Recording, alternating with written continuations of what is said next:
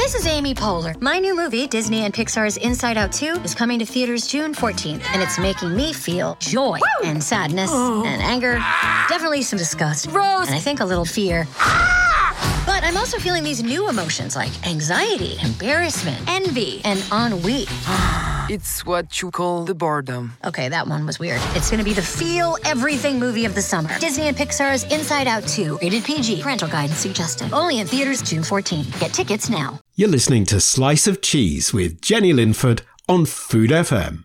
Savor the crunch of Peter's Yard sourdough crackers. Available at Waitrose, Tesco, Sainsbury's, Morrison's, Ocado, Amazon, and specialist food retailers. To find out more about Food FM and our content, go to foodfmradio.com. Hello, welcome to A Slice of Cheese, the Food FM radio series that celebrates the world of cheese. I'm Jenny Linford, a food writer and cheese enthusiast, the author of Great British Cheeses. Cheese is a delicious and fascinating food, and we're setting out to explore this remarkable food and share the stories of the people who make, sell, and love it. When one looks at the world of artisan cheesemaking, it's noticeable that many of the businesses are family ones. We talked to cheesemakers around the world about the pleasures and pressures of working in a family business. Jonny Crickmore of Fen Farm Dairy in Suffolk in Britain, Sarah Hennessy of Durrus Farmhouse Cheese in West Cork, Ireland, Chickie and Gaby Vella of Vella Cheese Company in Sonoma, California, USA, and Mark Lee of Torpenhow Cheese Company in Cumbria, Britain, all share their stories. Online, on smart speakers, and on Listen Again. This is Food FM. Very happy to have with me today someone whose cheese I'm very fond of, Jonny Crickmore of Fen Farm Dairy. Hello, Jonny. Hi, Jenny. Jonny, it's really nice to have you on the show again. Thank you for yes, it's taking the time. Back. We're exploring this idea of, of the family, and I wonder. I thought we'd start with your childhood because you grew up on your your family farm, didn't you? Are you the third generation? Is that right of, of dairy farmers in your family? Uh, I, I, am. Yeah, my my grandfather um, he started farming. He had a, about twenty cows all of all of his life. My father loved farming uh, from a, a, young child, and I was very similar. I, I've um, always enjoyed being up, up the farm um, or, or, down the farm, depending on where your farm's situated. Uh, ever since I was, I can remember literally from I, my oldest memories of me with my rubber boots on, you know, with my father either milking cows or or um, out in the field trying to lift a bale of hay. But I was talking to um, a farmer, he was a beef farmer, and he said, we were discussing this thing of, of farming within families. And he said, the thing is, Jenny, you know, when other parents have jobs, as a kid, you can't experience them. But he said, when you're a farmer and you grow up on the farm, you absolutely know what your parents are doing because you're living it, which, which sounds absolutely right, doesn't it? Yeah, it's, it's, a, I, I very often think of that, like, you know, farming and like why you very often find it's a family thing. It's a family mm. affair, isn't it? And, and it is probably those reasons is that, you know, as a child that you, um, you know, it's your family farm and you spend your time with with your family on the farm right from when you're very young. So therefore, you you're molded into into a world where it's part of life is farming and yeah. and you know and doing your jobs, your chores, uh, you know, as a as a young young kid. Interesting. So dairy farming, as we you know say, sadly, is often in the news because of how difficult it is. I just saw some headlines today. So tell me about the story of what happened on your farm. Um, you know, so your it was your father was what he was was he a dairy farmer? Is that right? Yeah, yeah. My um, yeah, my father is still a dairy farmer. He's he's working right now. He's in his seventies, still going strong. What's your dad's um, name? We should pay credit to him here. Yeah, Graham. Graham. Right.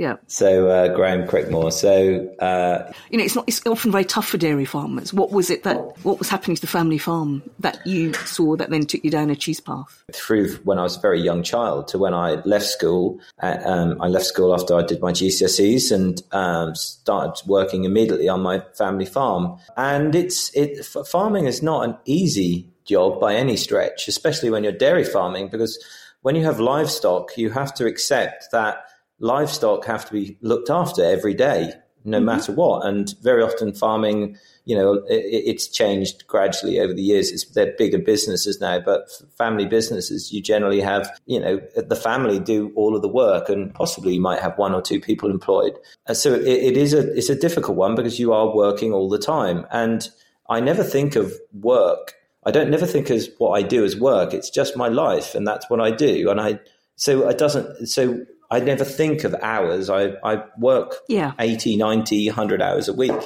and um, but I don't. It's it's just life, and Yeah. and and sort of going back to the sort of late nineties and the two thousands, I, and I and I felt that as as I as I sort of got you know a young adult and started to want to um, you know make decisions for myself with the business, and my father was good enough to allow me to do that. Hmm. Is that I just as the years went by, I increasingly saw that you know, the, the pattern of dairy farmers going out of business in our area. And it started to worry me because I loved farming mm-hmm. that we were on that same, that same path that it was going to be us at some point. And I felt like I had to, I couldn't, ex, I couldn't like rely on doing the same thing any longer.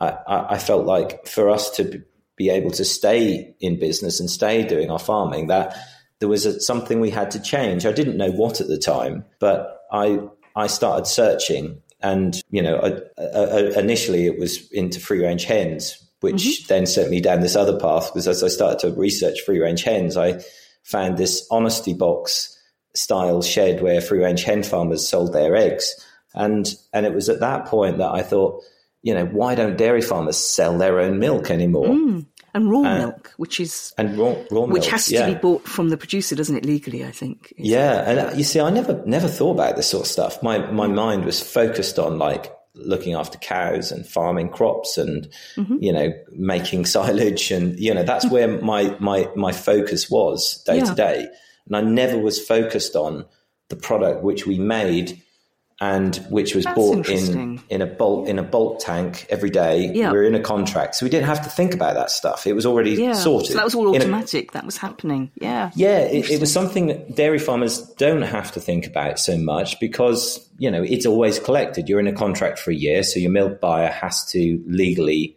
um, buy your milk. Up to a year, you have to give a year's notice. So, so you just don't focus that your your thoughts on those on that on that area. So you focus on farming, but actually, it got me thinking that actually maybe I should focus on the stuff what goes in the tank, and maybe I should try doing something with that milk myself.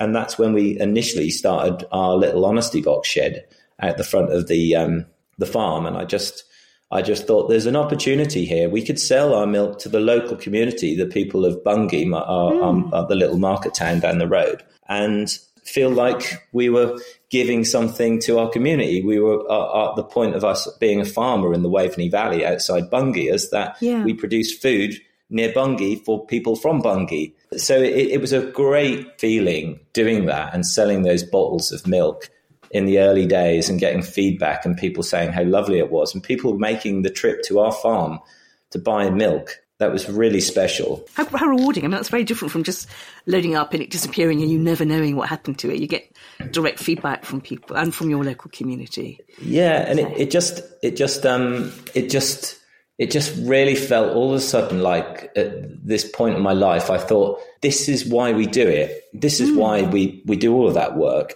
And like we've made a we've made we've we've we've provided food for people.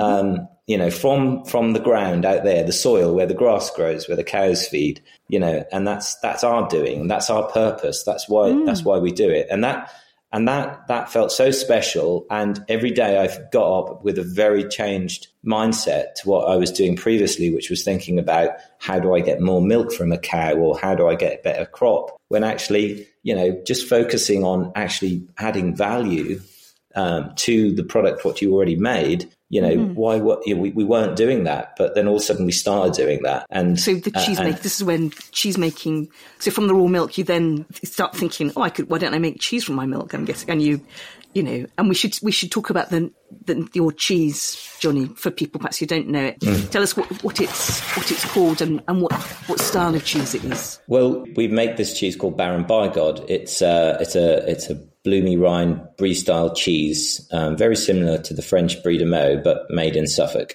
Um, And we've been making that now for ten years. So uh, just gone past our tenth anniversary. Congratulations. And, um, That's a great thank you. achievement. Yeah.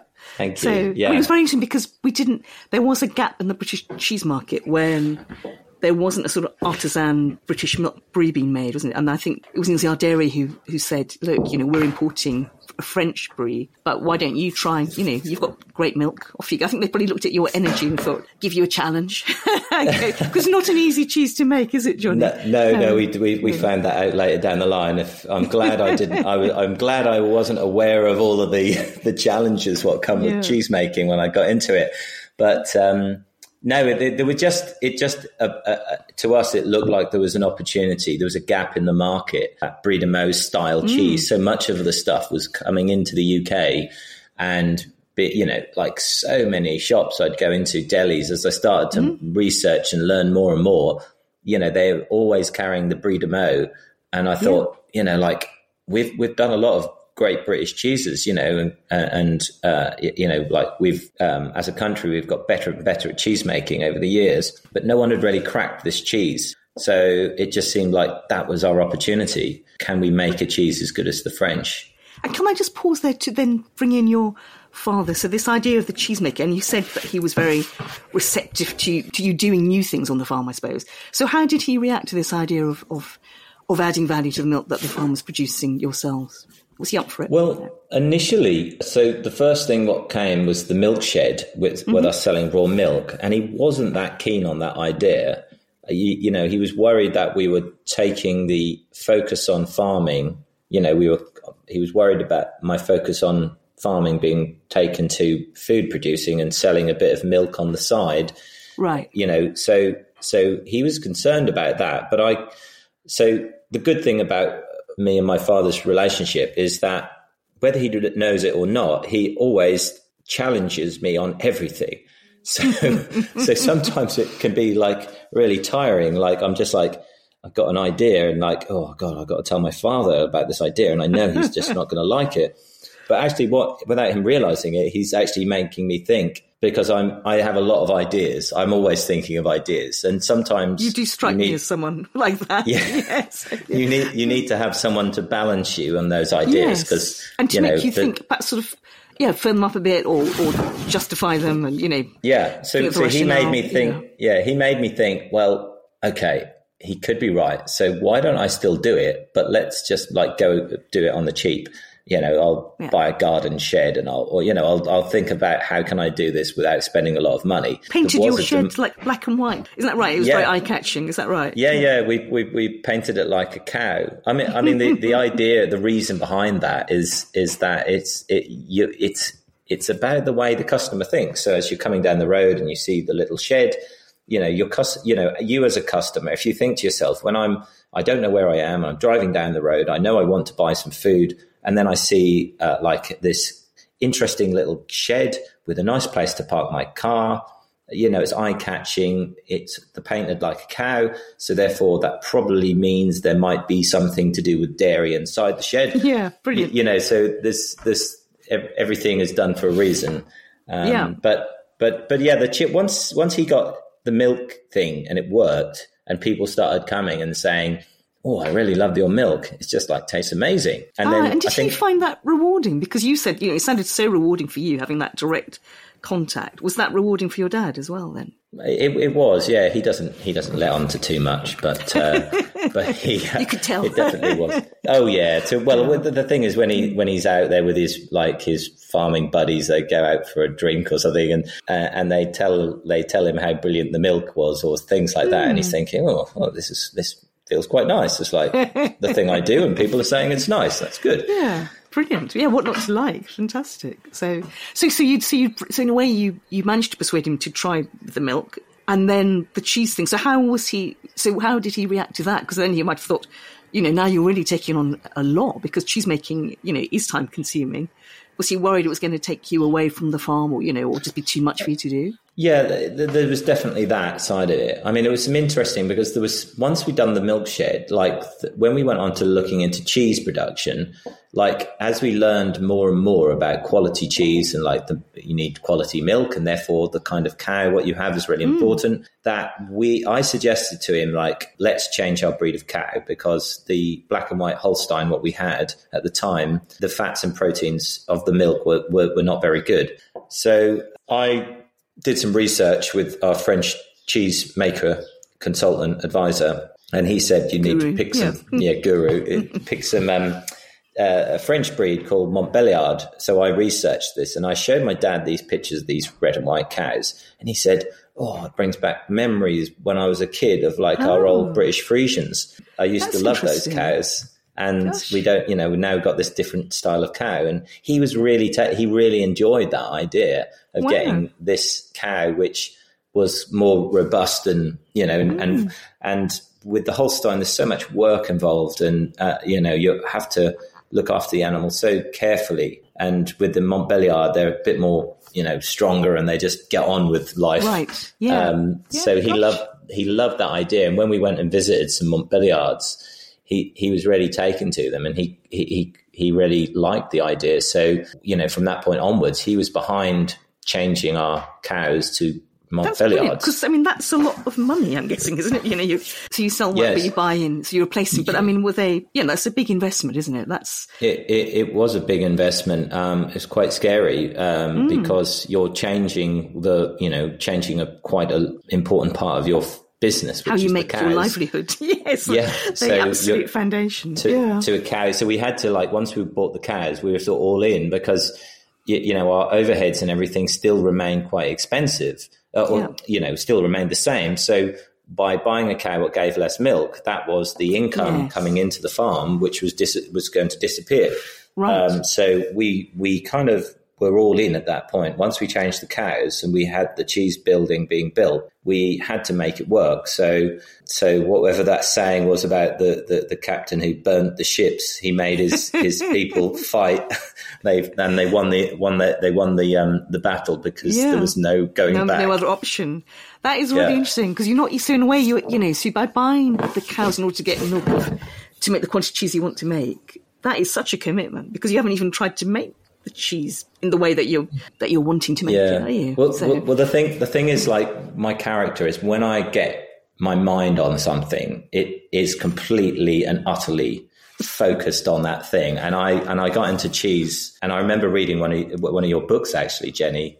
I, Hmm. I, I had that in my in, as I laid in bed at night reading the different styles of Oh, cheeses in the, in the British Isles, and Yeah. and I just had my my focus was I was going to make this cheese, you know, like the French Brie de Meaux. Um, yeah, good for you. and and whatever had to be done had to be done, you know. So admirable. I mean, but, but sort of brave. I'm like, whoa, that is a massive, massive step to take. But I mean, so we should sort of move on because really, in a way, because you're Baron Bigod, which has got this wonderful name, which is very much a sort of, which is a local Suffolk name, isn't it? It's a reference to. It's a very Yeah. nice way of tying in the French and the British together, isn't it? Tell us the little story Yeah. about it. So, Well, well, because of the obviously the the connection of France and this style of cheese, and Bungay actually is connected to France in a like a very long time ago way uh, with William the Conqueror. So William the Conqueror from Normandy, which obviously is where the Camembert de Normandy Um, is from, yes. is similar sort of style of cheese to to our cheese. Yeah. Um, uh, uh, and uh, and William the Conqueror came over with his barons, his noblemen, and um, as he as, as he won the Battle of Hastings and conquered England, he then put out all of these barons, different parts of England, to to sort of you know keep the Saxons at bay and you, you know uh, uh, um, make sure there was no uprisings. And one of those um, characters was this guy called Baron Roger Bigod. So Roger Bigod w- was given kind of to look after East Anglia, and the Bigod family, like I think it was the third Bigod, uh, Hugh Bigod, who built the castle at Bungay, well, probably his slaves Right. did or something, but um, yes, But he- Saxons he- probably. yeah. yeah. Yeah. Um, and anyway, the the castle overlooks our marshes, our our farm, um, and that was where the name came. It just sounds a bit cheesy. There's a French cheese yes. called Banon. I remember there was I, I read Oh, about yes, this Banon, cheese yeah. called Banon, Yeah, and I thought it sounds a bit like that. So that sounds like a cheese. Good thinking.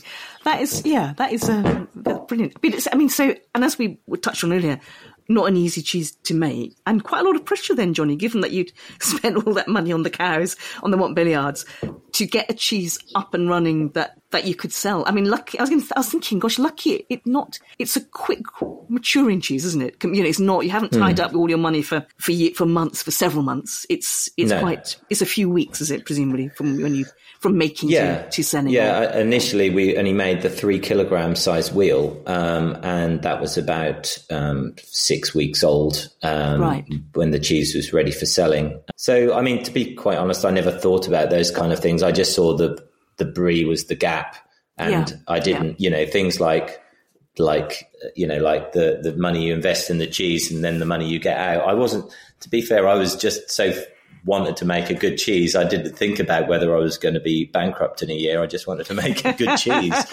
Well, I'm it's- happy to say that it all turned out beautifully, and your, you know, this sort of vision that you had and that absolute desire has paid off because 10 years, it's a wonderful cheese. I mean, it's really delicious. And, you, and also what's really interesting is you've expanded the range, haven't you? So you've got, you know, you have a lovely truffled baron that you sell at, I think, mm-hmm. particularly at Christmas time. That's so, which I do mm-hmm. warmly recommend. It really is a treat. But yes, you've got other, they make beautiful butter, which I'm very fond of buying, and, and some other dairy products. So you really sort of, this whole value adding process on the farm, you're really going for it, aren't you?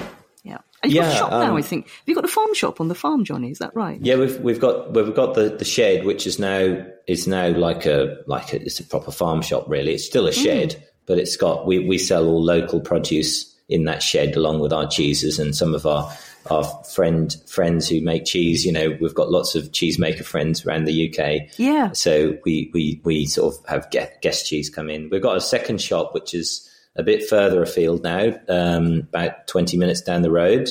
Um, so we've got two shops. And Like you say, we make butter and yogurt, and and then we've on, on our farm we've also got another cheesemaker, Julie Cheney, who makes Yes. the St She Jude. makes a lovely um, St. Jude. It's delicious. Yeah. yeah, and and the St Helena, which is a, a, a Saint Nectaire style cheese. So it's all made at Fen Farm. Yeah, I, it, it's just bit by bit the it's grown over the years, and uh, and we've gone from making 16 cheeses to you know now three style three different size cheeses a week and we're making thousands of them There's also your family, your the next generation, and your and Dulcie, your wife, who you know I'm guessing has been has worked incredibly hard alongside you on this journey. So was she supportive of, of your vision? Did she share that? Yeah, sort of yeah, we did. We did it Yeah. together, and uh, and y you know, and and that's the thing about you know you have to do it together because you know if you're putting the hours in like what we've had to over the last ten years, you you, you know if you don't do it together, you'll never see each other, and therefore you won't have the things in common, um, which is always a risk. You know, Mm. Yes, you've, yeah. if you're your partner, you need to spend the time together doing whatever you do. So Yeah. Dulcie and myself, it, it's been uh, it- it's been something we've done together in our own way. You know, me more so with the farm and the cheese making, and Dulcie with the, you know the feel of the cheese and the packaging and the words and the you know of, of our business and Yeah. you know so there's been interesting angles to Fen Farm Dairy um, from from myself and my wife and and and my my, my parents and, and and obviously I've got two two young kids. Yes, I was going to ask. So, how old are they? Are your children? So I've got Arthur nine and Ottilie. Uh, no, sorry, Arthur eleven and Ottilie nine. Uh, and again, they they go with us everywhere as well. So Yeah. um, if you've ever been to the Specialist Cheesemakers Association farm visit, um, our kids always go along with that. It's a lovely, lovely um, bunch of people. Um, you, you know, it's so so warm and welcoming. Um, people in the cheese industry, and it's great that our kids are all friends with one another as well. So yeah, hopefully, there's this there's uh, the next generation at some point. Oh, well, that was lovely. Well, thank you, Jonny. That was really, it's such a great story. I, it makes me really happy. To, I mean, one of the things that I've, and you talked about that book I wrote, Great British Cheeses, and it was sort of trying to chart, I think it was the first fully illustrated book of British cheeses, published by Dorling Kindersley, who had a very famous guide to French cheeses. And being able to talk to all these makers and record what they were doing and sort of allow people perhaps to realise, you know, how rich our British cheesing is. Because it was some time ago now, I can't remember, like 11 years or something. Oh, it must be 11 Yeah. years, yeah, because you were doing Yeah, it has to be that, Um, because- yeah, yeah. yeah, exactly. So, and it's just really lovely to see this this energy to the to the and to it's really lovely as a food writer when someone who makes good food does well. It just makes me really happy. so, Oh, yeah. so, Johnny, it makes me very happy. So, thank you very Oh. much. Thanks for your time. Yeah, no worries at all. It's been great talking to you. All right, take care then. Thanks, Jonny. Bye. Thanks, Jenny. I'm a huge fan of Peter's Yard's crackers, and they go beautifully with cheese. All Peter's Yard's crackers are made in small batches using quality natural ingredients and their sourdough starter, slowly fermented for 16 hours for award winning flavour and crunch. Online, on smart speakers, and on Listen Again. This is Food FM. Savour the crunch of Peter's Yard sourdough crackers. Available at Waitrose, Tesco, Sainsbury's, Morrison's, Ocado, Amazon, and specialist food retailers.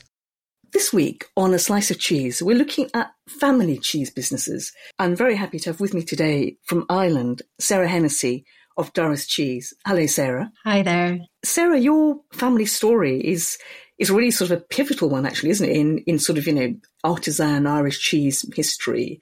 Perhaps you could tell us the story of Durrus Cheese because your, your mother was absolutely at the heart of it, wasn't she? She was. Um, my mother, uh, Jeffa Gill, she started uh, making cheese here over 40 years ago now, back in uh, 1979. At the time, um, she had moved here from the UK um, a few years before that and uh, bought a rundown farm. Uh, and was doing up the house and trying to live self sustainably off the land. She started with just three cows and a couple of polytunnels. She was milking the cows and using the milk to to make food for us in the in the home. So that's where the cheese sort of started.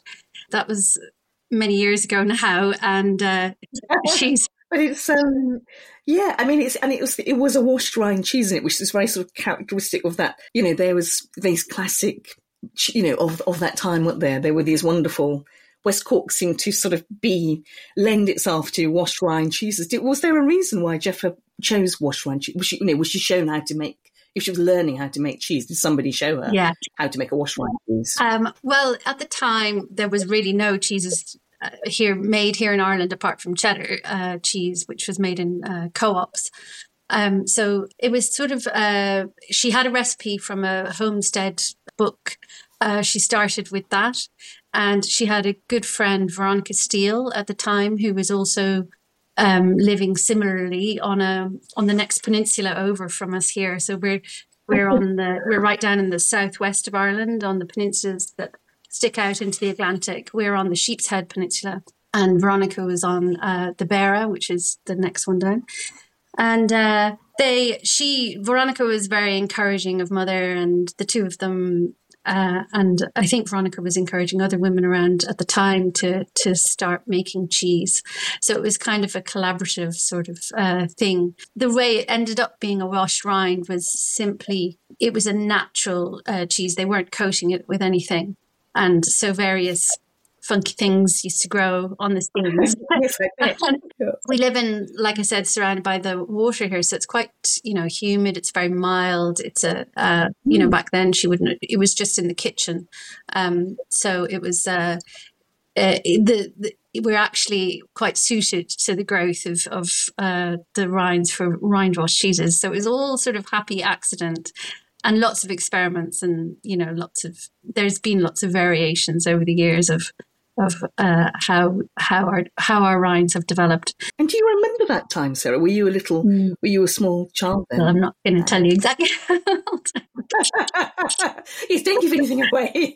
no, I, I just wondered if you remembered your seeing your mum make make cheese as you grew up. Oh, I'm guessing of that course. was yeah, yeah. I mean, Yeah. I um, you know, she. I, it's it's I've grown up with it. It's it's always been there um, as uh, you know, in addition to our family, um, Yeah. the cheese and caring for the cheese, and um, it's always been, um, you know, what what we all kind of get involved in. Um, my mother um, was at the time she was milking her own cows and making the cheese, and we lived on a very small farm on a hillside farm in West Cork.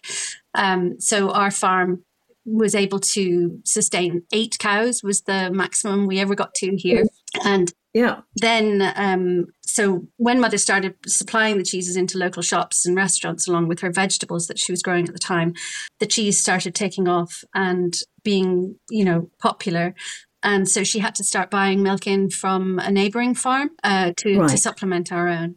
And uh, so we still buy milk in from that same farm. We've been working with uh, the Buckley family for probably over 35 years. Um, Oh, amazing. yeah. Great. That's there was a long relationship then, isn't yeah, it? it's nice. And the, the farm is now in their next generation. They've passed to the next generation as well.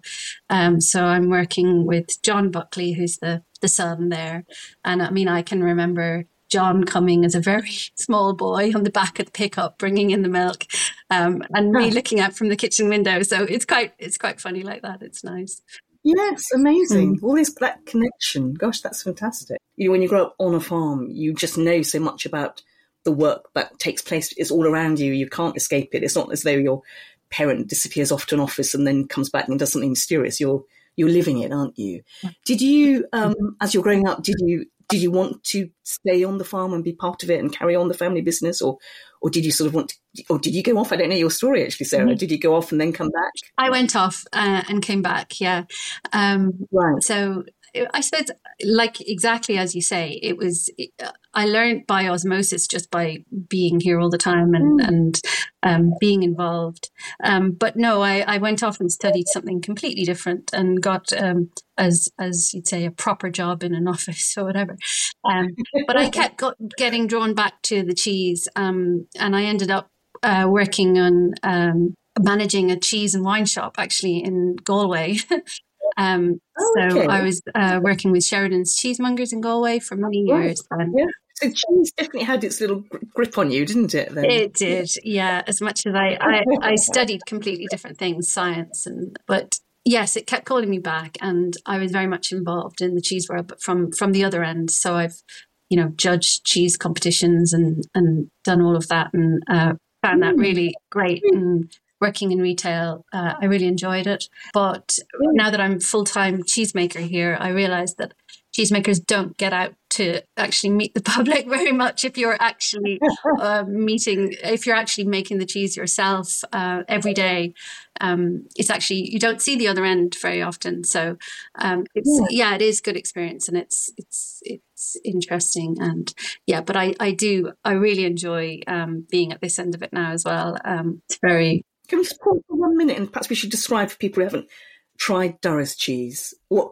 could you just tell us as though you know we don't know what it is, or tell us about it and what it's like? And it's yeah, Uh, so Durrus cheese is a washed rind cheese. Um, we make it in uh, sort of 1.2 kilo kilo wheels would be the standard size. It's a semi-soft texture with a natural rind that uh, that we wash to develop the um, different uh, cultures that we want to grow on the rind, um, and uh, it the flavor develops from the rind in. Some people ask, "Do you eat the rind?" Uh, I always eat the rind. Some people like to cut it off. It depends. Um, the flavor is stronger on the rind, and the texture is obviously slightly different.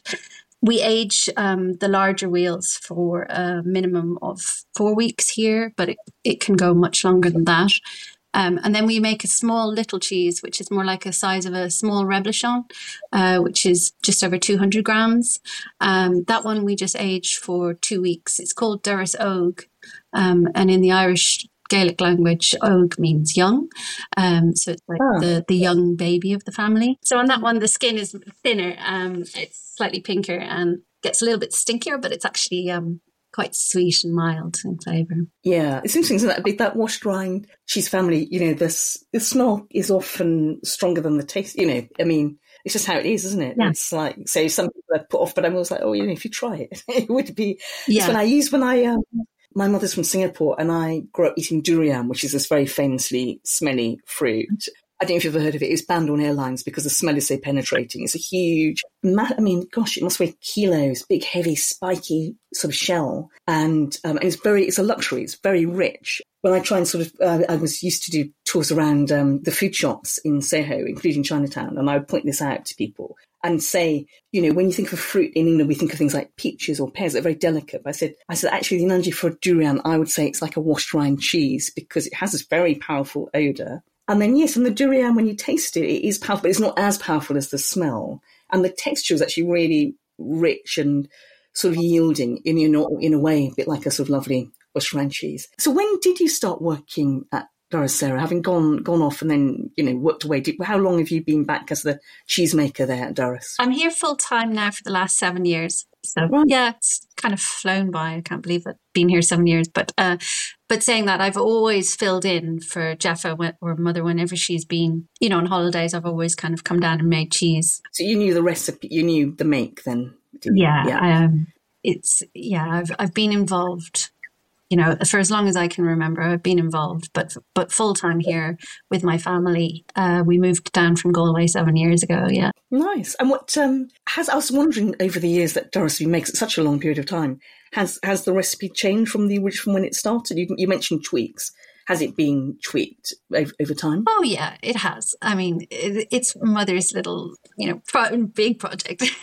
you know, so she's al- she's always um, improving and changing. Um, and even now, even I make the cheese all the time, but we discuss it. And she's, you know, uh, I'm very lucky to work alongside her and have the um, experience of all those 40 years of, of making washed rind cheeses because Mm. literally she's had to deal with, you know, anything that I've that comes up with me, she's already dealt with it many times.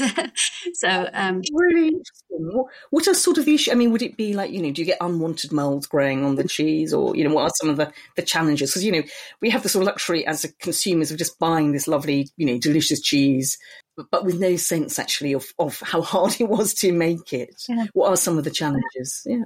Well, uh, a washed rind cheese is, you know, it does have challenges. Like you say, uh, you're trying to get the balance right of, of, of, of the molds that you want to grow on the on the skin, and that does vary from time to time. The milk varies. We don't use homogenized milk. Um, it's, it is pasteurized, but um, the milk varies with the season. So um, there are lots of variations, and there's little cheese making tweaks that you can do as you go along but uh, literally everything from cheese making to to running a small business all of that experience is just um, so valuable for me and i'm so lucky to be able to work alongside mother um, and sort of learn all of that from her so even though she's not involved every day with the making she's very much um, still part of the business Yeah, how nice. I mean, what a lovely, um, what a special thing in a way to have that, you know, relationship and to be able to work so closely with a, with a parent and with a shared cause. And you mentioned your family. Do you have children your, yourself? I do. got- I have two two young boys who are growing up fast now, seven, uh, eight and eleven year old. And my husband's from Galway. I dragged him out of Galway and got him down to West Cork eventually. the boys are growing up seeing the cheese, the cheese, that's part of their world then, isn't it now? yeah, yeah, um, and it's lovely. They they love it. They're interested in it.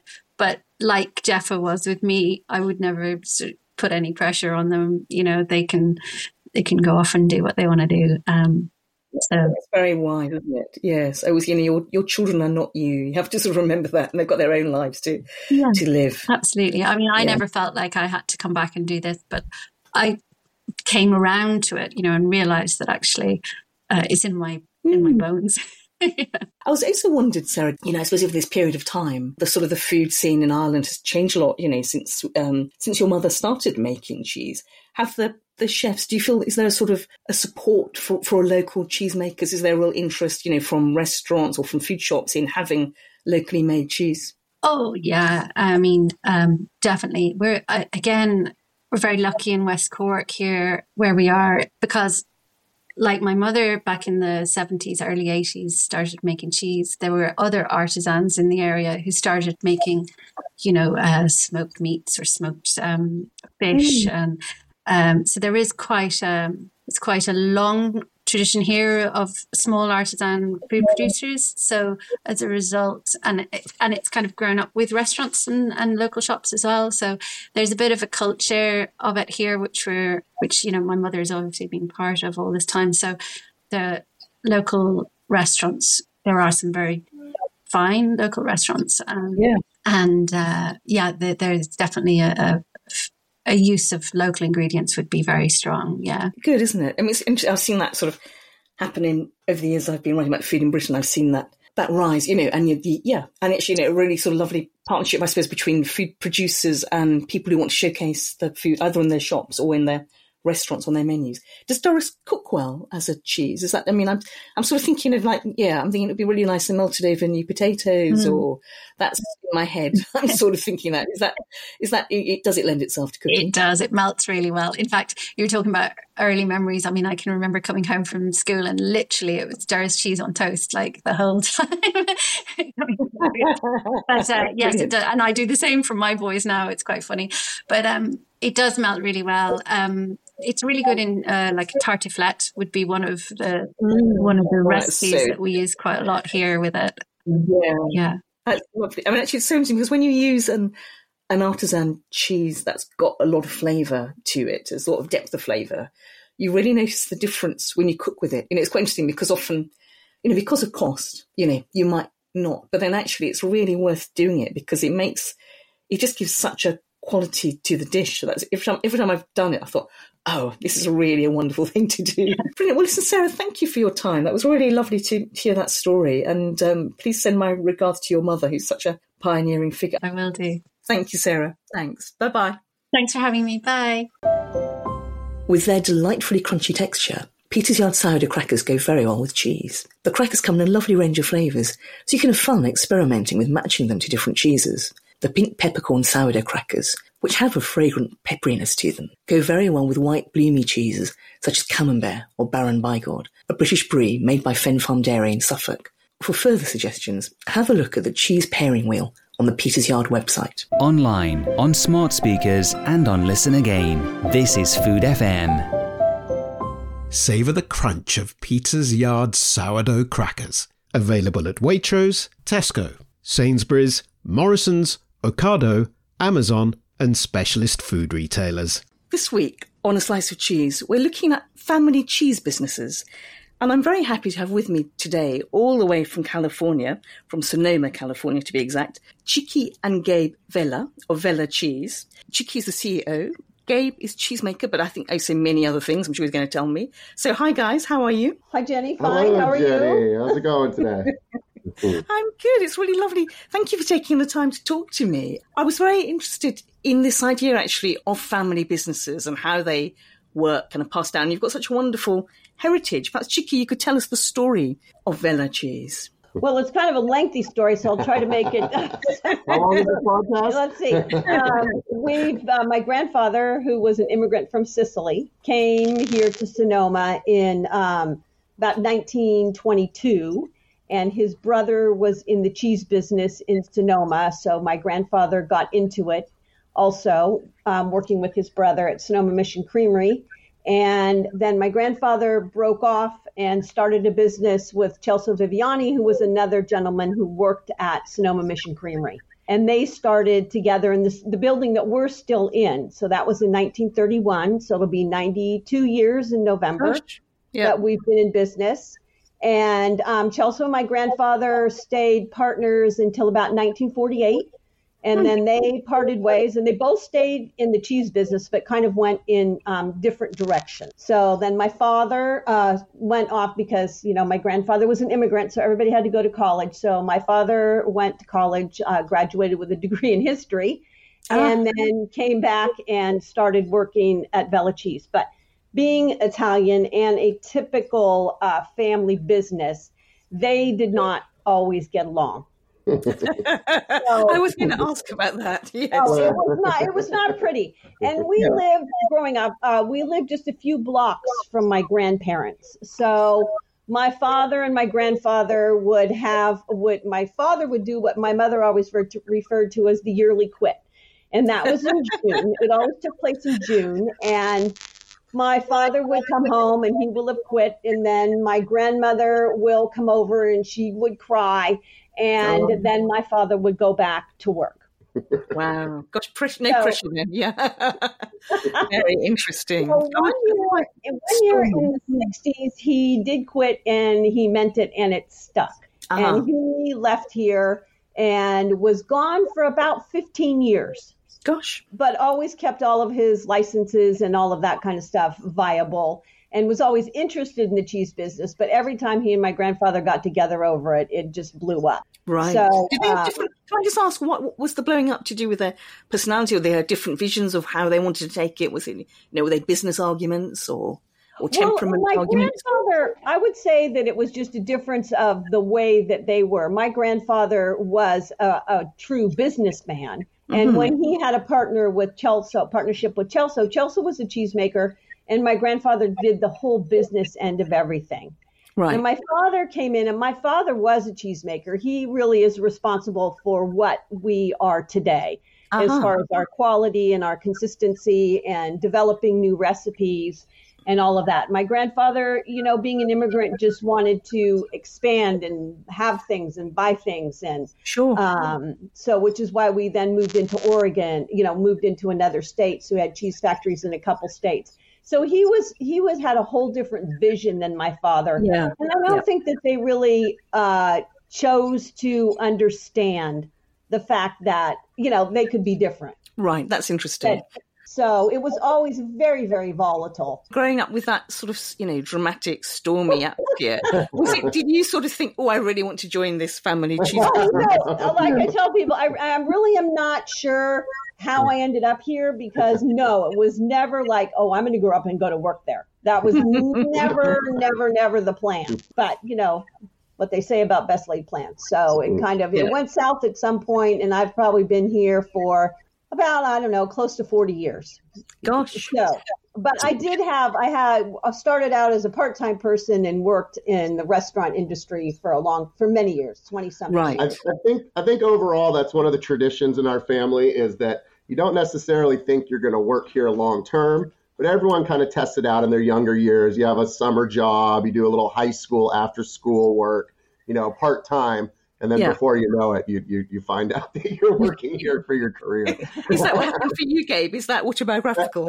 that was a little autobiographical there, exactly. Yeah, that's kind of how it happened for me. I went through some of the same same things. Never really envisioned. I mean, always had an interest in it, and obviously worked here a bit when I was younger, but um, wasn't until uh, yeah later on that I that I came back here. But yeah, when I was when I was you know in my high school and 20s, I didn't wasn't really sure that I wanted to. Uh, to do this with my career, you know, I thought I was going to go off and, and do something different and make something of my own. Yeah, my daughter was the same way. She went to she went to culinary school and became a pastry chef and Oh. in restaurants and then and now she's here too. So Right. um, I- I she think- worked here in high school, went away, did all of that, and then came back. I think the Yeah. line is just when you think you're out, it pulls you back in. That's so fascinating. What? So, so your your stormy the stormy relationship between your grandfather and your father, but the business what carried on. So your father goes away, but but Vella Cheese carries on, and then Oh, absolutely. We always had a head cheesemaker, and it was not my father. right, you know, I see. That's My grandfather always had somebody else who was in, in charge, so to speak, in the back because my grand my father was coming and going quite a bit. But but Right. the big thing was is that Ig, her father, my grandfather Ignazio, Mhm. um, did come back in the 80s. He came back Yeah. in around what year? 80, Um, about eighty one. 81 or so is when he he came back, and that's really where our our what how Vella cheese is known today. is Okay, really but we should talk about that because we haven't really. Yeah. So perhaps we should. Perhaps Gabe, you're the cheesemaker. I know you do many other things, and Yeah. and Casey, as I say, part of a family business that you do lots of things, wear many hats. So tell us about the cheese. Tell us about the cheeses that you make because I'm afraid I haven't tried them. Um, Oh. and I'd love to, to know what about them. Yes, I know a lot of our cheeses don't necessarily make it um, outside of the United States as often, or it's a little bit more exclusive when they do. And I know some have made it into Yeah. London a bit and, and places like that. But um, but we make um, more of kind of across American style and and Italian style cheeses. So we do um, Monterey Jacks and flavored Monterey Jacks, and then an a, a dry aged version of the Monterey Jack is what we're known for. Is dry Monterey not- Jack. So Monterey Jack's not really a cheese we get in the UK. Could you? It's, it's a cow's milk cheese. Is it? Could you describe it to me? So it's a softer um, cow's milk cheese, um, slightly firm. That's typically done um, with a few different flavors added to it: garlic or basil, um, and garlic or even jalapenos are quite popular in Northern Mm. California. Things like that. So it's more Yeah. yeah, it's definitely more of an American cheese and known as, um, you know, pepper jack in a lot of places, things Ah, like okay. that. Yeah. Right. It's actually the only cheese that originated in California. Mm. Oh, isn't that interesting? Gosh. Yes. Yeah. Yeah, that's Well, it's from and- Monterey. Oh, okay, that makes total sense. Yes, Yes. and and is it a cheese that it, is it used in cooking, or is it eating cheese, or is it both of those things? But I would have to say it's both. Yeah. Yes, definitely table both. cheese a lot and of eating, but but a lot of cooking, and very popular in most all um, dishes. Um, you know, American dishes Hispanic. around California, and yeah, so it's a lot in like quesadillas or used on Ah. burgers. That Yeah. type of cheese, yeah, it's it's Right. it's a little bit not your not what a lot of people typically think of American cheese as kind of the the orange plastic Kraft single. It's a Yes. it's an actual it's a softer white cheese that melts really well. So Nice. Almost along the lines of it's towards like a mozzarella. Okay, style. that's interesting. Right, right. And so you mentioned earlier, Chickie, that it was your, you know, your father's standards, his interest in cheese making. That's really shaped the company. You said that too, Gabe. What? So, so what was it that your did your father? Um, it- it- yes, did he? What did he do? What did he bring to the to the he, cheese he developed a lot of our cheeses. He developed like we do a mezzo secco because our our main uh, flagship cheese, as we say, is the dry Monterey Jack, which is an aged version of Monterey Jack, and Right. it originated in World War One when you couldn't get any imports. Imported Oh. Parmesan. And so Ah, it's an American see. copy of Parmesan. Oh, that's interesting. That's fascinating. Right, right. And That makes a ours has a, has a coating. Ours has a coating on the outside uh, to help the drying out process, and it's not made in as large wheels as Parmesan. It's only made in about an eight-pound wheel. Right. So- Okay. How long do you age it for? Uh, well, the, a minimum of seven months and up to about four years, Mm. depending. And we have three time. different Yeah. ages. Gosh, Of it. And then my father developed, that was a very common cheese in this area of Northern California. A lot of Italians here. And there were probably about 40 or 50 cheese factories making it uh, over time. And everybody uh, has stopped because it's very labor intensive. You have to have a lot of space for it because you have to Yeah. age it for so long. So there's only us and one other company now in California that make it. Gosh, you're really maintaining a tradition. That's interesting. It's, Isn't it's it? a very European style cheese, um, Right. using hand rolled techniques and cheesecloths and aged on wooden racks Right. and really cared for in that seven months to a year. So yeah, it's, it's, Yeah. it's a very un-American style cheese Yeah. nowadays. That is really interesting. I mean, obviously, and obviously, when you're tying up, you know, your money for that length of time, that's quite an Yes. issue, isn't it? For you know, you have to have a, you have to have other cheeses, I presume, that you can sell younger in order to get some, you know, some cash flow Right, through the business. Which is why we have the like the high moisture jack and, and Toma and then Italian some other Italian type cheeses that we make that um, are available that are younger. So that Right. we have but it at the end of the day, it is definitely the dry Monterey Jack that is the reason why we're here. It's really what we are have become known for over over time. And then my father developed a um, mezzo secco, which in Italian means half dry. So Mhm. it's not as um, it's not as dry. It doesn't dry out as much as the dry Monterey Jack, so it's a little higher in fat, little different flavor, but it's always sliceable, and uh, it's that's become very very popular. Also because it pairs with so much wine, obviously because of where we are. Yes, good point. yes, that's a very good point, isn't it? Yes. Gosh, that's fascinating. And that Italian heritage, that is Italian American cuisine. Think- Thinking of your sort of family history, do, you- do you stay in touch with your Italian roots? Do you, have you gone back to Sicily to meet family there? Or Uh, Gabe has gone and met um, family Yeah, in Sicily. I I, did. haven't. yes, I did actually on my on my honeymoon about 13 years ago. I did. Yes, I was lucky enough to do uh, travel through Italy, and we spent uh, we spent a couple weeks in Sicily and kind of tracing my great grandfather's roots, where the town that he came from, and looked up my grandfather's cousin. Yeah. Was able to find her, which yeah, it was in Amazing. 2010. It was a little tough using. You know, it wasn't the. I had to get a cell phone once I was over there, and I had to mail her a postcard with my cell phone number right at the beginning of the trip. Then she could get in touch with me, and Yeah. then the language barrier was a little tough too. My my little bit of California Spanish does not translate too well to Italian. Yes, especially Sicilian, which is say different. yeah, so Yes. yeah. through all that though, yes, we were able to find them in uh, the town of Licata or even uh, Sommatino.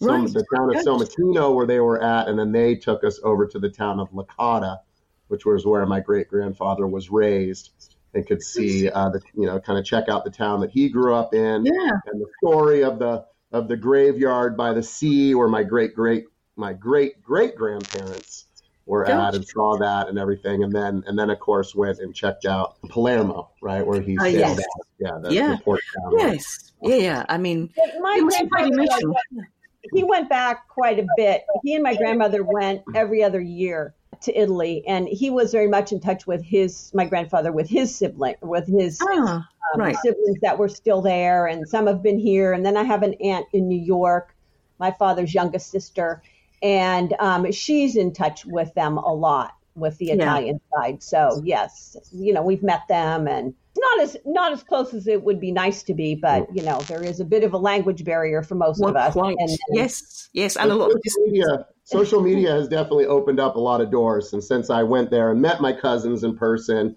and some of my second cousins, the kids and everything, now we, Yeah. we exchange a lot of pictures and stuff on social media. Yeah, I do the same. I've got um, Yeah. family around the world in Australia, Yeah. and Singapore, and Italy, and Germany. And we, WhatsApp Right. is great because you can just send little messages. You know, it's very, Right. very nice, isn't it? I mean, I suppose I was just thinking about you know family and that your family history. And do you think? And do you, you know, do, Gabe, you know, you're carrying on tradition. Chickie, you you know, you despite all that storminess that you saw as a as a as a child, you you know, you're still there.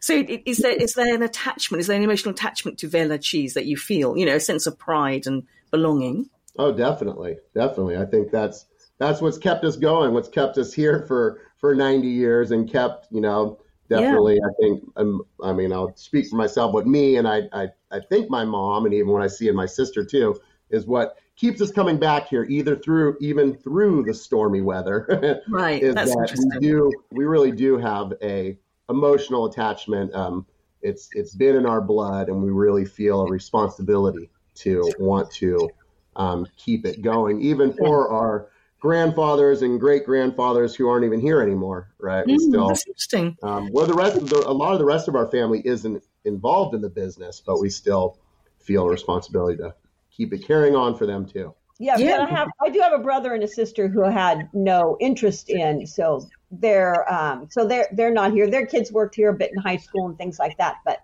they really didn't want anything to do with it. So we're the only ones who are crazy enough to to, to continue. And we also have our fair share of a stormy relationship, as I'm sure they do in every aspect of family business. We don't we don't quite do a yearly quit. No, we you don't do a yearly quit, no. a few threats, a few a few veiled Yeah. But threats. we have, but we have done them, yes. That is really interesting. I mean, it's so interesting isn't it? because it's you know the phrase "family business" sounds in a way so lovely. You know, it's like, oh, and it's very. Exactly. Everybody's like, "Oh, you're in a family It's, business." it's a great story. I know, and then and then the reality is, you know, and especially and the pressures, you know, I mean, and Yeah. so and obviously Vella Cheese, you know, with this very long history, I mean, that is Mhm. something to be very proud of, isn't it? That's been sustained, that your your generations your family have have you know created this, kept it going. You're making it, and and is that you you must be well known. I mean, in the your, In your the area. cheeses must be very well known in in the area. Yeah, a big In the following. area and in the cheese world, yes. and yes. and the world of artisan cheese and particularly yeah, i mean that was what you know going back to my grandfather her father ignazio ig he was really in the forefront of um, artisan cheese the small batch hands-on artisan cheese making um, in california and really the united states and really Mm. uh, artisan cheese making being recognized in the rest of the world that the united states can actually make some pretty good cheeses because obviously we, we kind of got known for American cheese plastic Yeah. Yeah. orange singles, you know. So it was it was really in the '80s that that started coming on more of of, of finding um, these small American cheese factories that really made high quality cheeses, and so yeah, Ig was really in the forefront of that. That's interesting, and presumably, um, you know, chefs have responded to that. I mean, it's well, I think- well Oh, yeah. I'll say- yeah, is that right? Because in Britain, that's certainly what's Oh, happening. absolutely. Yeah, Yeah. they're Yeah. interested. You know, they want locally made cheeses. They want cheeses, yeah, from their area. Yeah, Yeah. Yeah, Yeah. good cheese. Yeah, to use and and yeah, it sounds like you And we can. do have we do have a lot of customers who come in who have been here for years, or in some cases in Sonoma because it is a small town, for generations, you know, it's like they used to come here as kids, or their kids used to come here as kids, Yeah. and they do. We get a lot of people thanking us Oh, for, for continuing to be here, and we have a lot of people who come in and ask, you know, is it still a family business? Is it still family owned? And so, you know, every time that you think you're going to quit, it's like you kind of feel an obligation, even to your very loyal Racial blackmail rears its head. and Exactly, go, exactly. Uh, And we do yeah. have so many loyal local customers that, yeah, I, I would feel bad. I, I would feel Yeah. like I'd let them down. We still are quite, quite, quite unique in that sense that you can still come into the actual cheese factory. We have a small little shop in the front of the house. You can come in, taste the cheese. It's being made right in the back. Mhm. Sometimes if you're lucky, you can get a small tour, be able to actually see it being made. But you know, people are always so surprised that it's actually all happening right here, and they're able to walk in and, and taste it and see it being made. You know, all in the same spot. So it's really a pretty become a, a unique thing in this day and age, particularly in the United States. Yeah, interesting. And do you think so? Gabe, is there a generation beyond you who you know that you would hope to pass the baton on to? Yes, Southern Ed. My, um, I have two kids. I have a 11 year old son and an eight year old daughter. Um, my son is uh, Gaetano uh, Uh-huh. Luddy. He's named after my great grandfather um, Gaetano Tano or Tom Vella. as Oh, he was yes, known yes. Once he came Yeah. through Ellis Island, but so yes, I, he was named after our founder and um, Yeah. The first generation of the Vella cheese family. So Tano is our fifth generation of Amazing. the cheese family, and then I have a daughter Aria Letty. She's eight, and then my sister Miranda, who is our office manager. She just has um, two twin baby girls. Oh, So they're congratulations! just a little over a year old now. Abby, Abigail, and Isabella. Abby and Bella. And that's why she's not here. Yes. I imagine she's busy. Yes. So, so they are the fifth generation that the legend in our family goes is that my great grandfather wanted to see everything set up, everything that he built to last for five generations. so yes, Oh, we have to we have to get it through to them. We just So have to we'll make it- see. Yeah. Do you indoctrinate them? Do you take them? Do you do you feed them? You know, feed them your cheese. Oh, take Oh, them around. course, right. Yeah. yes, they've all been raised on the cheese. They have their favorites. They've Yeah. all come in and started doing They're little jobs here. around here. They come in and what same, some of the same jobs I had when I was a kid, stickering boxes or Yeah. shredding paper or you know sweeping out, taking out the garbage. Yes, things. All the glamorous Things like that. Yeah. yeah. Excellent. So, in fact, we should then what? So, you know, in a way, we've talked about some of the difficulties, but what what are the nice bits of it being a family business? What's the Mm. bit? Chickie, I should come to you with that first. What, Mm. what you know, what's what's the nice side of it being family? Well, it is. Uh, it is nice when um, you know to know that you're working with. In my case, you're working with your kids. Um, I had a somewhat volatile relationship, not not as nearly as volatile as my grandfather and my father, but my father and I would, you know, we would go at it. I'd have to say, Yeah. we definitely had differences of opinion. But he, unlike my grandfather, was uh, at least able to listen to another side. Right. So, you know, he would, he definitely would let you have your say so. And uh, so, so that, you know, that was nice. And I did enjoy working with my father, um, as crazy as that sounds. Um, there were good days and bad days, but, Yeah. uh, you know, I learned, a, I learned a lot from him and, and a lot about him, I would have to say, from, you know, from working with him. Yes. And it's the same with your kids. You know, you learn, you, you see your children in a whole different light than you do, particularly as adults. You know, now they're both in their 40s. I'm going to give you away. And, um, what's she done? so, you know, you think, oh, that kid that, you know, absolutely drove me insane. Yeah, he, he really can make some sense. And, you know, my Ah. daughter, she figures out milk reports and, and things like that. And I remember struggling to get her through math. So, yeah. Oh, brilliant. so That's it's nice. nice to be able to know them as adults and you know as parents and and things like that in a daily occurring situation. Yeah. So- what about you, Gabe? What would you? What are the nice bits about it being a family business? wow, she said so many nice things about me. Yeah. there you go. But it, it really is. I mean, I'll have to echo a lot of that same sentiment. It really is special to be able to interact with your family, the good and the bad, but on a daily basis and kind of in you know, Yeah. work situations. And there are stressful times, but there's also great, you know, happy times. So Yeah. you you get kind of both sides of that. And um, yeah, I think just my my other experience in working was in restaurants when I was younger. But you know, most people I think can relate to that. You kind of have, you know, jokes are about work wives or work husbands. But you have coworkers that you do spend so much time with. Yeah. You really get close to, and you have different relationships with them. So it's it is pretty special that we get to have that relationship um, at work that we develop. And I think we're pretty good a lot of times, I know most of the time, sometimes, um, about separating that. We also have our our out of work relationship Right. with Yeah. our family. That I really think sometimes our work relationship can strengthen that one. That we can know, you know, when we're out of work, let's separate.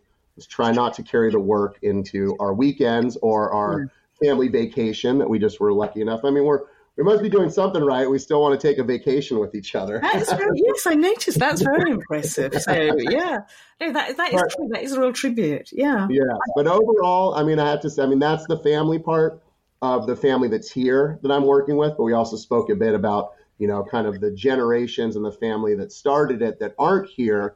Um, I do feel a real uh, responsibility or connection or passion to the Mm. business. It's not just a job, right? I really, I really care about the the direction and the future of the company and, and having something to pass on to my kids or even just our reputation. And it really isn't about the money. I mean, I was just No, thinking about that one the other day. Yeah, I mean, I Yeah. realized sometimes you just you go so long, and sometimes you think about it, it's like it's I'm not even thinking about the money. It's and that's I think one of the most special things that you could work for is not to be working for money, but be working for something you really care about, and that's, that's, That's exciting every beautiful. Yeah, oh, wonderful. Well, that is very inspiring. Oh, well, listen, I really appreciate you guys taking the time to talk to me. Thank you very much. It Well, was lovely thanks to hear that. listening to us. Yes. Thank you so much. Take care then. Bye bye. Thank, you, Jenny. Have a good one. Thank Bye. you. Online, on smart speakers, and on Listen Again. This is Food FM. I'm very happy to have with me today, all the way from Cumbria, farmer Mark Lee of Park House Farm, who's noted for his Torpenhow Farmhouse Dairy. That's the cheese making side of your business. Hello, Mark. Hi, Jenny. Mark, thanks so much for taking the time because I know how busy farmers are.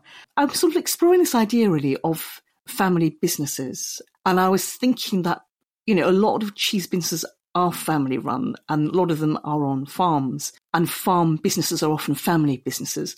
And I was thinking that's also partly because you've got your labour pool. You have, you know, it's a commitment, isn't it? Your, that you have your, your labour around you in your, the form of your family. And I was, is that, do you think that's true? Yeah, I think there's there's there's several things really. There's there's the history. Uh, a lot of farms that are family cheesemakers have the history of making cheese on the farm. There's obviously the uh, the cheaper labour, which helps. Uh, and there's also yeah, there's there's that sort of that really hard bit for us in the cheese industry at the moment is not really having the skill set out there of people that understand how to how to make cheese. Uh, and if you can home grow your, your skill set, then that's also an added benefit. That's interesting. So, in fact, we should tell the listeners a little bit about the story because it's a really interesting transition that you and your wife Jenny have made on the farm. So it was, it was Jenny's family's farm. Is that correct?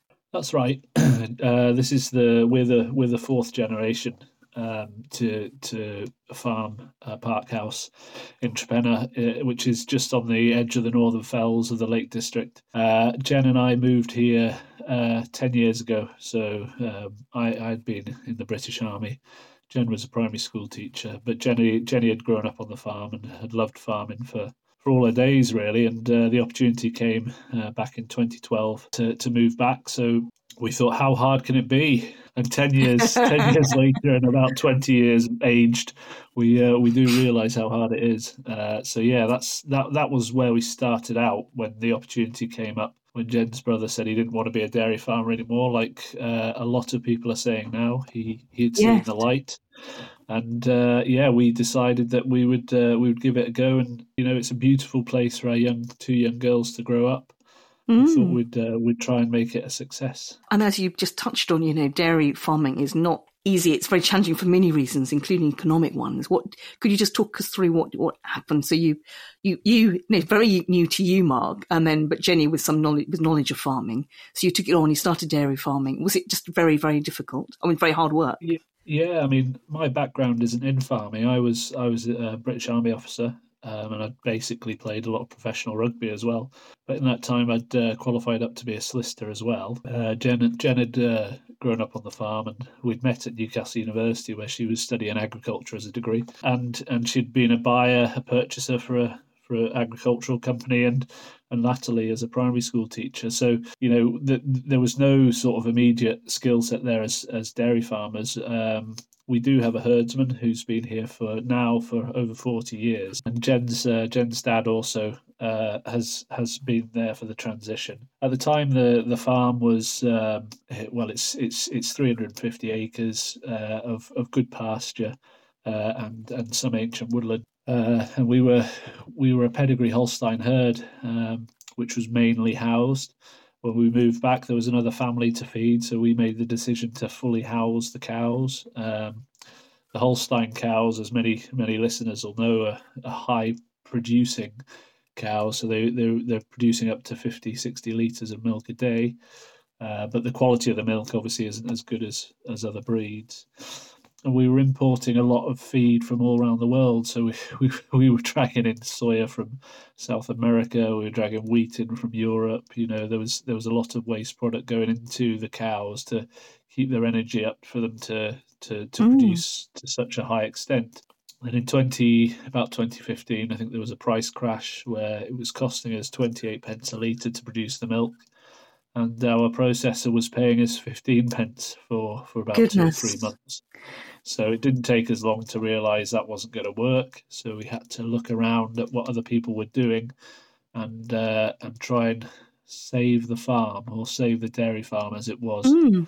Um, so yeah, we did a lot of looking around and we visited a lot of farms and we spoke to a lot of people and we we hit upon the idea that we would almost revert to how Jenny's granddad had farmed the farm and became a, a grazing spring block calving herd, right. where we rotationally graze the cows around the paddock to reduce the input.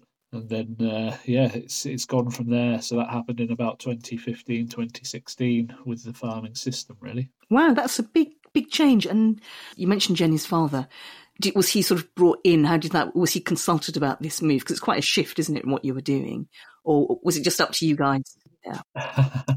well, Jen's Jen's dad's really really forward thinking. We think anyway, and he's uh, he's allowed yeah. us to uh, make some big changes. They're, they're, uh, Jen's mum and dad were obviously consulted because we farm in partnership with them. But um, yeah. it was it was one of those moments where you, are staring down a bit of a barrel of a gun, and you've you've got to make a mm. decision with the information that you've got. So uh, the way we did it actually was we we took our Holstein herd, which uh, Tom the herdsman had been breeding for 15, 20 years, uh, to H and H in uh, Carlisle, and we sold them all on a big uh, herd dispersal, which was you know an emotional day for everyone involved. If anybody's sure. been through that, it's uh, it's a hard time for a, a farm to do. Mm. It's a mm. hard thing thing to do, and it's it's um, it's a big day. But with the with the funds that we raised there, we went to Southern Ireland and we bought a herd of Jersey cross Friesian cows, which um, was the main thing when we, we spoke to a lot of farmers. Um, before we made the transition, the the main thing they said to us is if you're going to be a grazing herd, you've got to have the right animals. Right. So that was the the main uh, learning point from all those visits and all those chats on the phone with people. Yeah. So we bought a Jersey Friesian Cross uh, herd from Southern Ireland, and, and we started from there. And were you thinking of cheese making at that point? So was the you know was that part of the grazing was the idea of adding value to this you know this lovely milk you were hoping to produce were you were you with, was that with cheese you know as one of the goals well initially it wasn't uh, jenny so the the initial goal was to to make sure that we survived financially uh, yeah. by reducing our inputs and, right. and utilizing more of our own feed but that that takes us on to the sort of second side of the story in that um, we we set the farm up to be a grazing farm, so we set up forty smaller paddocks from the large silage fields that we had, and we noticed that the cows were grazing the hedgerows more than the grass. We had single species uh, Italian ryegrass fields, which are oh. great for making large amounts of silage, but not particularly great for the diversity of feed that uh, grazing cows need. Mm. Um, so what we did was we employed an agronomist to help us improve our pastures. Um, what we hadn't appreciated too well at the time was that agronomists make a lot of their money from selling chemicals. Uh, so we were spraying a lot of chemicals on our land to try Oh, and that's improve yes. the, the, the grassland. Yeah. And our sprayer, uh, we sprayed one field in particular, which we describe as our light bulb moment, and our sprayer was blocked in a couple of nozzles, and we striped the field. Uh, we we sprayed a field actually with uh, Roundup, which I think most people will know of or heard of. Yes. Yeah. Um, and uh, it was to get rid of a, a, a weed, in inverted commas, called uh, fat hen, which Hmm. we were told would take up about five to ten percent of our productive land. So we sprayed the we sprayed the field with Roundup, uh, striped it, and then a month later, uh, because apparently it's safe to graze after a month, uh, we, we grazed the cows, and they were grazing in straight lines. They were grazing in perfectly straight lines, and then walking over eleven meters of lush grass and grazing perfect straight lines again, which sort of opened our mi- minds to thinking, what what are we doing? So they, Uh, they we were a lot of- seeking out the non-sprayed grass, basically, weren't they? Is that They right? were, yeah. Yeah, Amazing. Gosh, that must have looked they quite remarkable. Yeah. It was, and it, it, they were basically looking for diversity. So Right. we'd done a couple of things. We'd we'd changed the Holstein herd, which is you know one one breed of cow, Mhm. intensely bred, and we'd got some diversity into the herd. And then from this sort of light bulb moment, we decided that we wouldn't have a uniform uh, crop in the field, and we'd make sure there was a lot of diversity in the in the paddock as well for the cows to eat. So we we read we read lots and lots. You know, uh, Rachel Carson was an obvious starting point Mm. for us with Silent Spring. Yes, Uh, powerful we watched book, a lot of yeah. YouTube. We, we we read a lot of American authors actually who seem to be real real leaders in this field. Yeah. And we read back as well. We read some old uh, old uh, books Mhm. written by Newman Turner, Fertility Pastures and Fertility Farming. Um, and they were written in the 1950s when the UK was going through some uh, sort of decision process on a national level, whether to go through uh, to a chemical farming process or to utilise pasture in, a, in an Mm. organic way. And Newman Turner was was arguing for the, the pasture rotational management side of things. So Right. a lot of his books and his uh, his writings were really influential into the way we were we, we, we started to farm then. Uh, and we went uh, we went uh, organic overnight. I mean, now we were we did uh, we didn't um, become certified overnight. Yeah, we, we takes time, yeah. Started farming organically overnight. We stopped everything. We stopped chemical fertilizers. We stopped herbicides. We stopped pesticides. And the result of that was our our yield crashed massively for for about two years. Gosh, that must. Um, so that's very. Uh, let's just pause there. That's that sounds very scary. That must have been. I mean, so it must have been tough, tough times. And Once you then get you getting much less money for your from your herd. Yeah, I mean, we yeah. forty percent down on yield. Um, Wow. And I think if we if we if we'd converted to organic farming just for the monetary side of it, we would have we would have gone back to farming conventionally um, Yeah. with chemicals. But because we've done all this reading Mhm. uh, and, and we believed in what we were doing, then we we stuck with it. And actually, what happened was uh, when we started sowing in these uh, clovers and Mm. legume rich uh, pastures. They started uh, blooming after the third year, fourth year. We were, we were producing as much as we were when there was hundred tons of fertilizer put on the area, and in the fifth Gosh. year we were we were really flying. So Yeah. nothing happens quickly in farming uh, or Well in nature, said. True. Nothing Yes. Very good quickly. point. So Yeah. um, and that you know that that rings true to to good food as well. You know, you can't get Yes. something nice very quickly. Things always Very take true. time. Yes. Um, so we, you know, we, we we became organic, and we did get our organic certification two years later. But none of the organic uh, processors, uh, milk processors, would pick our milk up this far north and west, unfortunately. So our lovely, rich, creamy milk that was organic was getting picked up in the same milk tank as every other farm around here, and, and we we felt that we needed to add value. Um, and we felt that you know our milk was worth more because it was. Uh, so we invited Kathy Biss from the West Highland Dairy down uh, to come and make cheese with us for a week. And she showed us in our own kitchen how to make cheese with our milk. When when did you start making cheese then? How, how long ago? So yeah, we, we invited Kathy down in early 2019, I think it was. Right. Uh, maybe late 2018, early 2019. Yeah. Uh, and yeah, we, we started making cheese then. Uh, we didn't have anywhere to make it. We had to invest quite heavily, as people that are listening probably understand. There's there's a lot of investment in making sure that you've got uh, facilities and equipment up to the standards that the EHO require. Um, Mm. so we, we bought a lot of stuff. we we took out loans and we we built uh, we built a cheese making area opposite the farmhouse.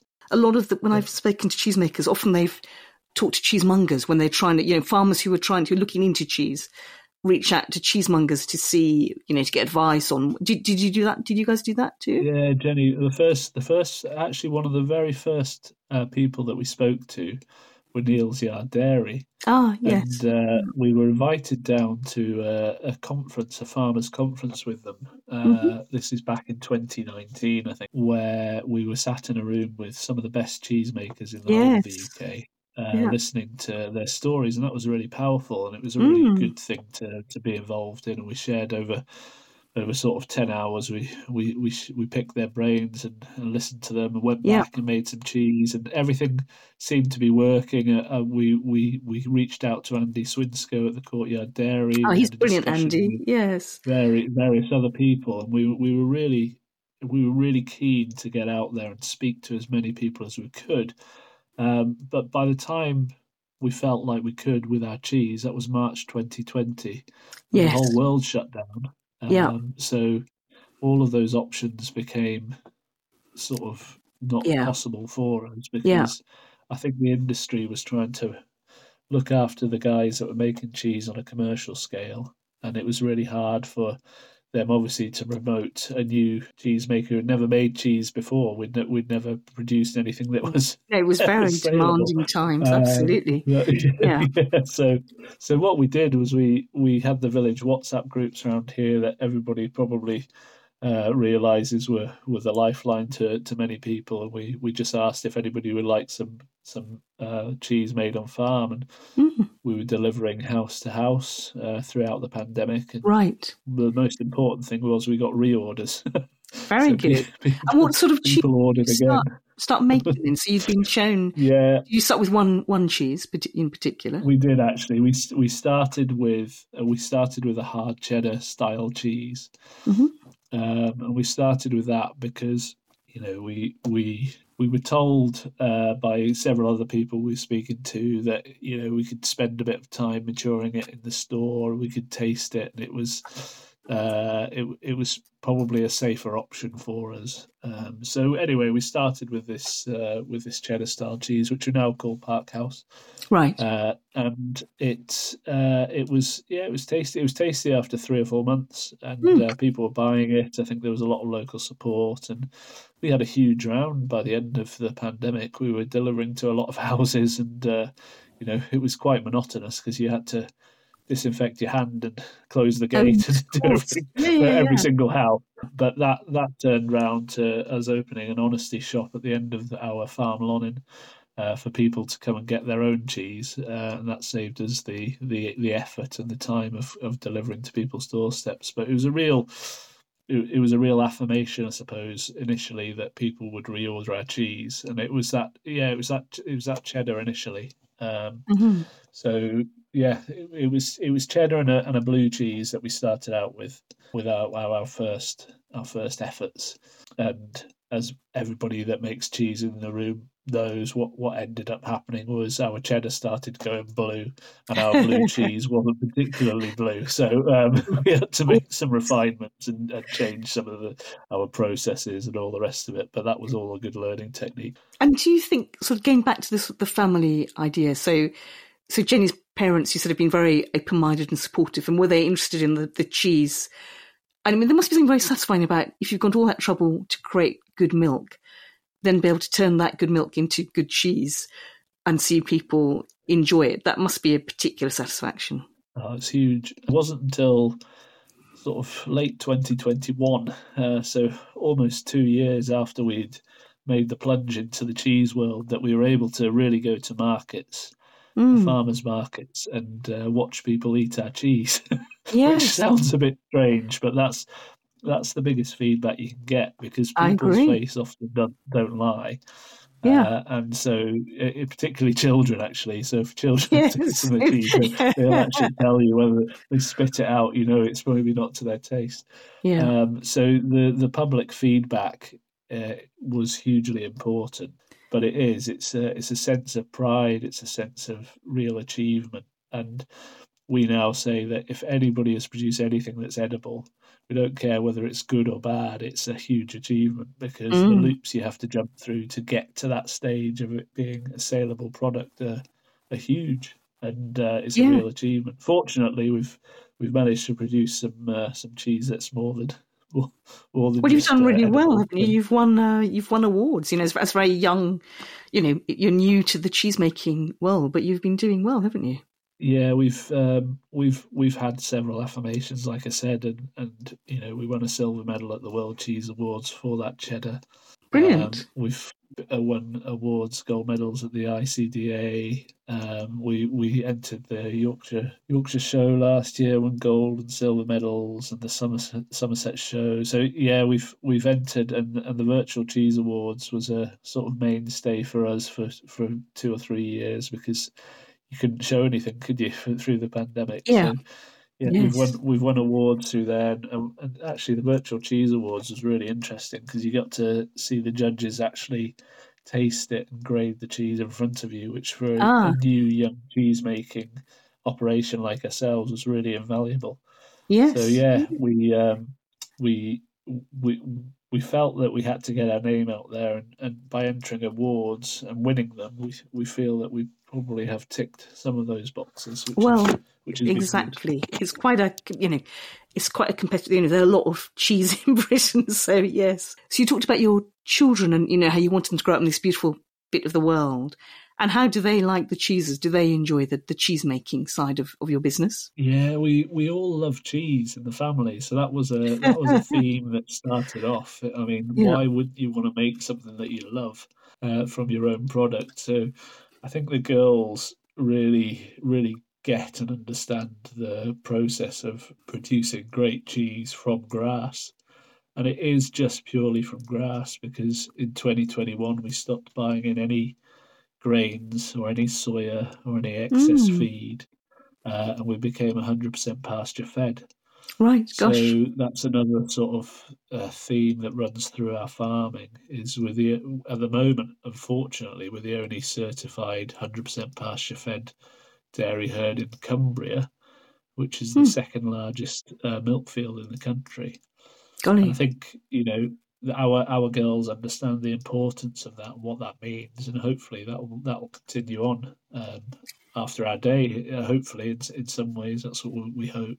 Yeah. Um, but yeah, I, I mean, being part of that Pasture for Life Association community has been very important. Cows evolved to eat legumes and grasses and herbs, and they didn't really evolve to eat grains and soya and uh, waste Yeah. products from the from the drinks industry. Um, so we feel that that 100% pasture milk uh, gives gives our milk and our cheese that, that real finesse and that, that real taste that you can Mm. only get from from pasture fed animals.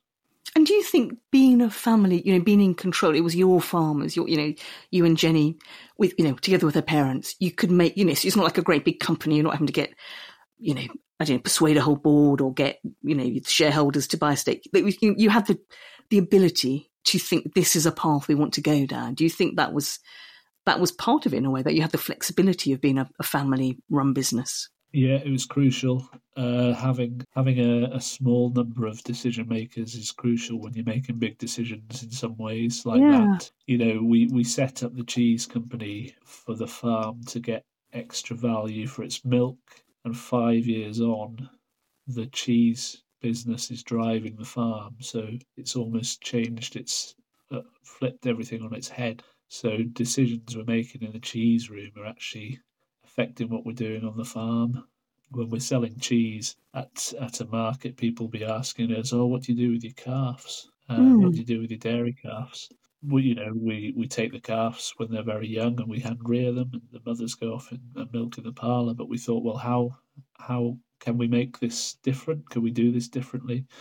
So we set up a trial with uh, Harper Adams University, and for two years we uh, we reared calves and cows, which you know was a huge success uh, in terms of the health of the calf and the health of the cow and uh, that data is just being processed at the moment. And you know the the benefits of that economically for us um, were that the the calves were getting in calf quicker, so that's less cost to the farming business because the calves are stronger and healthier and getting back in calf a lot quicker. So we're now looking at how we integrate that fully into our farming system, that calf on cow uh, setup. Right. We are we're looking at planting a lot more wooded pasture. So we we worked in in partnership with uh, the Cumbria Woodland Community Forest and United Utilities, uh, who funded a project here where we we were able to plant up 45 acres of uh, pasture with with trees, um, and that's our plan to eventually fully have the cows outside full time for 365 days of the year, even in a wet, cold climate. Ah, is that because the trees offer shelter then and from the yeah right. the trees the trees will improve, improve uh, conditions underfoot. It'll improve soil health. It'll sequester a lot more carbon. Mm-hmm. So you know we've we've done that on ten percent of the farm. Our aim is to increase that to thirty percent by the end of next year uh, with the ultimate aim of having 50% of the farm as wooded pasture. So yeah, all, and, and and these, you know, the reason for having the cows outside is uh, we we feel that they'll graze outside, but we'll also graze them with hay bales. And what we were finding was at the start of the year, when the cows are inside on silage, milking on silage, the butter fats are quite weak. Uh-huh. So they're making a, a poorer uh, soft cheese for us. So we Right. make a brie style soft Yes, cheese I noticed that. Ham.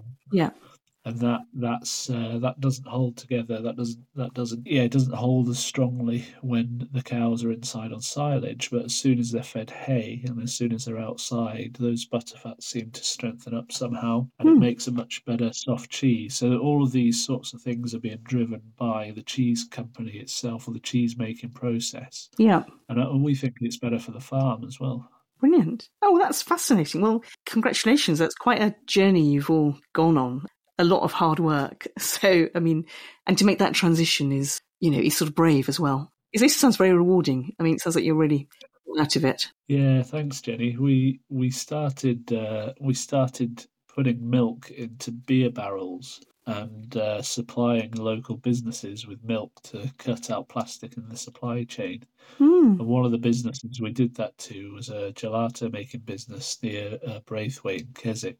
And last August, Matthew, who runs the business, came and asked if he could move onto the farm and start making Ah. gelato with 100% of our own milk and cheese, Oh, uh, cream, which which we started in March this year. Yeah. So we, we set up Three Hills Gelato. So we're making gelato on the farm and selling that to local businesses as well. So milk is an amazing product, and we, you know we're looking at ricotta with the whey. We're looking Mm. at different types of butter, and it, I it's think butter. hugely Yes. I love cheesemakers butter. Yeah. It is an amazing it's- ingredient. it's- You're absolutely right. It is an amazing food. So, Yeah. yeah. So Such it's a rich. amazing food, and there's lots lots to be excited about in the future. Oh, lovely. Well, thank you so much for taking the time to talk to us, Mark. It was really nice to hear that story. Appreciate being on. Thank you very much. Thank you. Thank you, Mark. Bye bye. To find out more about Food FM and our content, go to foodfmradio.com. Thank you so much for listening to A Slice of Cheese. I hope you've enjoyed it. If you have enjoyed it, it would be lovely if you could rate us on wherever you've found this podcast. It will make such a difference to us. So I hope you'll enjoy us again. Thank you very much.